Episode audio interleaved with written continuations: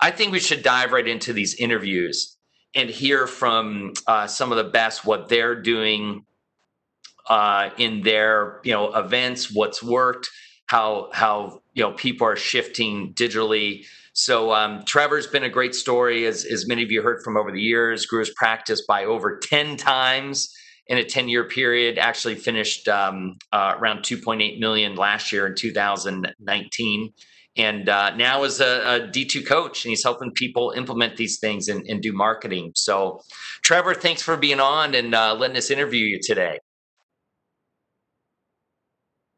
You can see and hear me. Yes, I can hear you great. Um, looks like you're sending video, so we're good, my friend. So um, let's let's go through the essence of events and um, let, us talk about a few different aspects. So, first, you know, Trevor, you did so many different types of events in your practice over uh, many, many years. So, let, let's go back to what kind of events you were doing and, and what really worked from those events. Yeah, well, I mean, it's it's uh, evolved, right? Especially uh, from from 2010 to last year, we you know, I think one thing I would put out there for all the advisors that are on the call or are going to be listening on the replay is do events.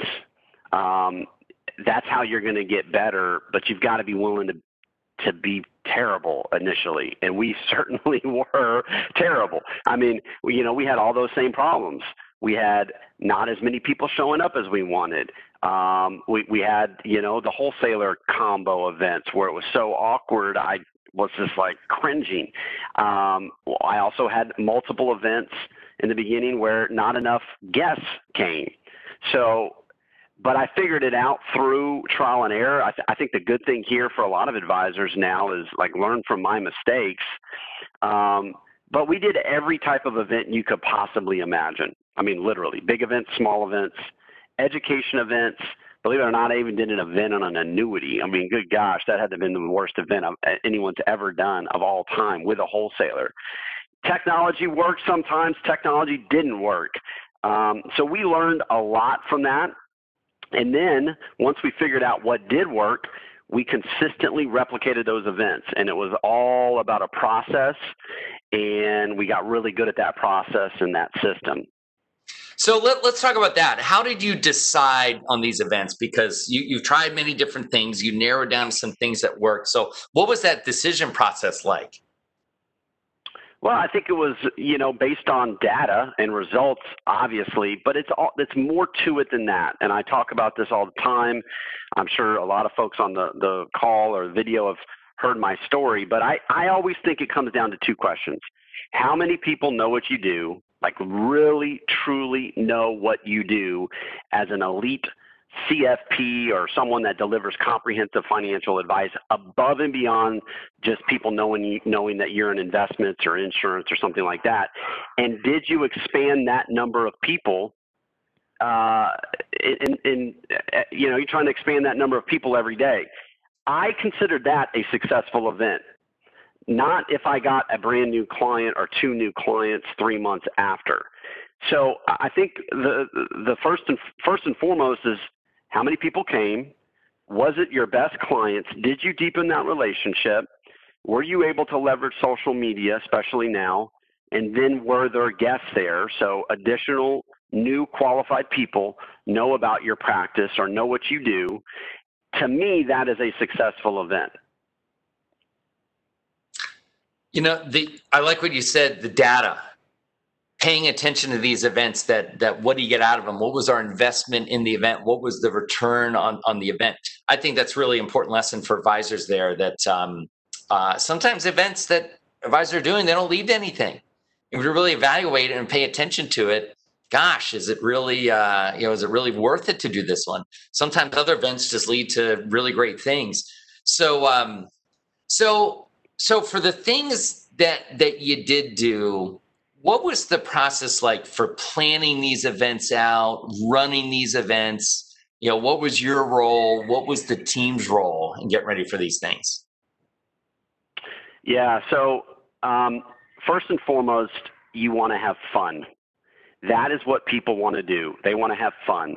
And I'm, I'm currently doing a, my Marketing Minute series right now on events. So if you're not on that, you know, shoot me an email. I'll get you on my email list or just subscribe to the D2 channel and, and check out all those videos. But look, you, have to think about it uh, from, from different perspectives here. So from my perspective, uh, it's very different now that I have a five and a two year old and everything else that's going on in my life. So if you want me to virtually come to your event or if it's in person, it's got to be something that grabs my attention, Christina's attention, and we're like, wow, that sounds cool. That would be a fun evening and worth it for us to get a babysitter and do all the things that we've got to do to be able to attend that event. So just keep that in mind. No one wants to attend a, a, an event, virtually or otherwise, on you know anything related to education. So I can tell you, as many events as we did in my practice, it was very rare that we did something on education. There had to be a huge catalyst. So we did a Social Security event every other year because there was such an interest in that topic. Otherwise, I mean, look, no one wants to hear, this is my opinion. I mean, very few people want to hear or go really deep into, you know, what the market's doing or how you can tweak your asset allocation. And by the way, any of those clients that really want to hear that, I probably don't want them as clients. so that's that's number one. It has to be a super cool, fun event. Like that goes without saying. You've got to figure out how to wow clients, make it memorable, take pictures, have something at the end. You know, if you're doing a bourbon event, you're going to give them uh, a bottle of bourbon with something etched on it, specifically gifts that last. Um, so, you know, you get that extra marketing component. You've got to figure out how to leverage social media. That's something we did really good early on with retirement parties and birthday lunches and taking pictures and tagging people. And I was like, holy cow, my advisor's not taking me out for a birthday lunch or doing this event. Um, but so, so have fun and I, you know, I think that goes without without saying. I'll pause because I have a couple of thoughts on what advi- the biggest mistake advisors make, which is probably the same uh, uh that, that you have, Jon. Yeah, yeah. Let, us do that. Let, us hit real quick.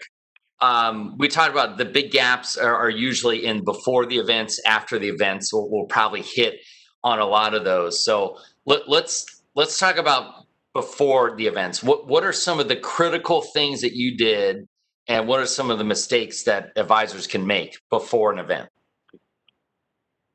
Yeah, so this is the most important thing. And I, I talk about it in my marketing video, marketing minute video that's going out this Friday. And I made this. So by the way, I made all these mistakes and then some. Okay, it the the invite almost doesn't matter at all. No one at, at this point pays that much attention to an invite. Okay. We used to spend all this money to send out invites in the mail. That's a complete waste of money unless it's a very, very high end specialized event. Don't waste money there. What we did is we figured out how to be compliant and we would get the get the invite and then we would get it approved and we would send it out and we would spend we would spend a lot more time on the email, getting people's attention through the subject line and, and saying something funny with two or three paragraphs. People aren't going to read more than that, at, at least trying to get their attention. But even that, a lot of people aren't going to pay attention. They're, they're either going to see it and then they're going to forget about it, or they won't even read or open that email, or they'll just delete it. The most important part of an event, I think it's of anything, is the follow up call right right after the invite. And I'd be glad to role play that, or you can see it in my marketing minute video. But we would send out this invite with an email attached to it. And then the next week we're calling to promote. My team is, and we're breaking up the clients who we're calling. We have a we had a specialized way that we called. We were direct, and and you know it's like you said, Jon. You hear this from advisors all the time, where they're not getting the right clients, not enough clients, and especially guests and the reason for that is very, very um, obvious. It's because you're not asking for what you want. Clients, most of them, are not going to read your mind, right? There's some clients that, of course, they're just referral magnets. They want people to come, and you want to invite those people all the time. They're super influential. Everyone else, you've got to tell them what you want. And that's how we did it was in that follow-up call to to make sure they got the invite, tell them how great the event was going to be, and then tell them what we wanted. Yeah, you're nailing some some big big points here. Just the the, the item everyone should pay attention to is that look, listen, busy, successful people for them to take the time for one of your events. I mean, it's it's that's a lot. And then on top of that, uh, for them to invite other people, I mean, it's very unlikely for it to happen on on on its own. So, Trevor, let, let's go through that. I mean, what what are some of the elements you would do? You know, personally inviting somebody to an event. Know, what does that sound like to get them over that hurdle of of should I even do this and should I even put in the effort to invite other people? Yeah, so you know what we would do is we would, and, and you know it depended on depends on the event, but I would always have and role play this with my team because I wanted them to do it in a specific way. But I still would make some of those calls to certain clients. But the way that we did it would be something like this. Hey, Jon, Trevor, Shakiba here. How are you, man? Great. Awesome. Hey, I'm calling. I wanted to make sure that you got my invite. I know how much you and Kathleen love fine wine and food. In fact, you, out of all of my clients, probably know more about wine and fine food than anyone. So I wanted to make sure that you got my invite. We just emailed that, that out. Did you get that? Yep, sure did. And then they're, yep, awesome, man. Well, I, I wanted to make a quick call, let you know how excited I am to have you guys there. I hope you're going to attend or planning to attend. We're trying to get a final head count on who's coming, how much food, really understand uh, that part of the event. The other thing I want to ask Jon is is a big favor for you to invite some other super classy people, just like yourself, that really enjoy wine and food because we're putting a lot of effort into this and uh, and just let me know. But for now are you, do you think you're attending and, and anyone that's coming with you? You know i wasn't sure but gosh this sounds amazing. I think i, I need to be there and uh, i got a couple of neighbors that are foodies and winos like me and kathleen so gosh uh, uh i'll forward the email to them see if they can come out too. Awesome awesome. So here's what i'm going to do. I'm going to put you down tentatively what do you think for six Sure. Sounds great. Awesome. So I'm going to go ahead and put you down. Hope they can come, Jon. Even if they can't, no worries. I'm so excited to see you and Kathleen there. Just let me know. Give us some advance notice on that. But man, look forward to seeing you in a couple weeks. So that's huge there. I mean, what a difference in just getting a random email uh, invite or receiving something in the mail. I think that that's a big gap that advisors have. There's not the personal introduction. So think about it. Trevor would take the time to personally make that call, and that's a big gap that a lot of a lot of practices have. Now, uh, I like you know what Trevor said. He leveraged his team sometimes to make some of these. Now, Trevor himself would call the most important uh, clients or connectors. And as you go down from there, you can segment and have other people on your team uh, do the same. But be careful not to delegate too much in marketing yes, setting up the event and those things, that's 100% you, you can delegate. You can even delegate someone tracking the investment and the return on investment in there. But you personally inviting people is such a critical, critical part on the front end here. Now, how about the back end, Trevor? What's um uh what's some best practices to follow up with people after events and maybe what's some um, um, some gaps or or fails that advisors are having on the back end yeah, so this is the second piece. Again, it assumes a phenomenal experience and event. You have to deliver there. Again, have a ton of fun. Whatever it's going to be, it needs to be fantastic, right? Memories. You want to create memories too. I didn't really mention that. Try to create memories. Um, but what, what I would do at an event was never bring up business besides maybe a welcome and that uh, and maybe a short commercial depending on the event okay? But business always comes up as you're making the rounds and you're talking to people and shaking hands. But this is the second biggest mistake is for whatever reason people don't follow up or they don't do it in a very timely manner. And so we would always follow up. It was a big deal whenever the event was held is I wanted to my, my I wanted my team to create leads immediately.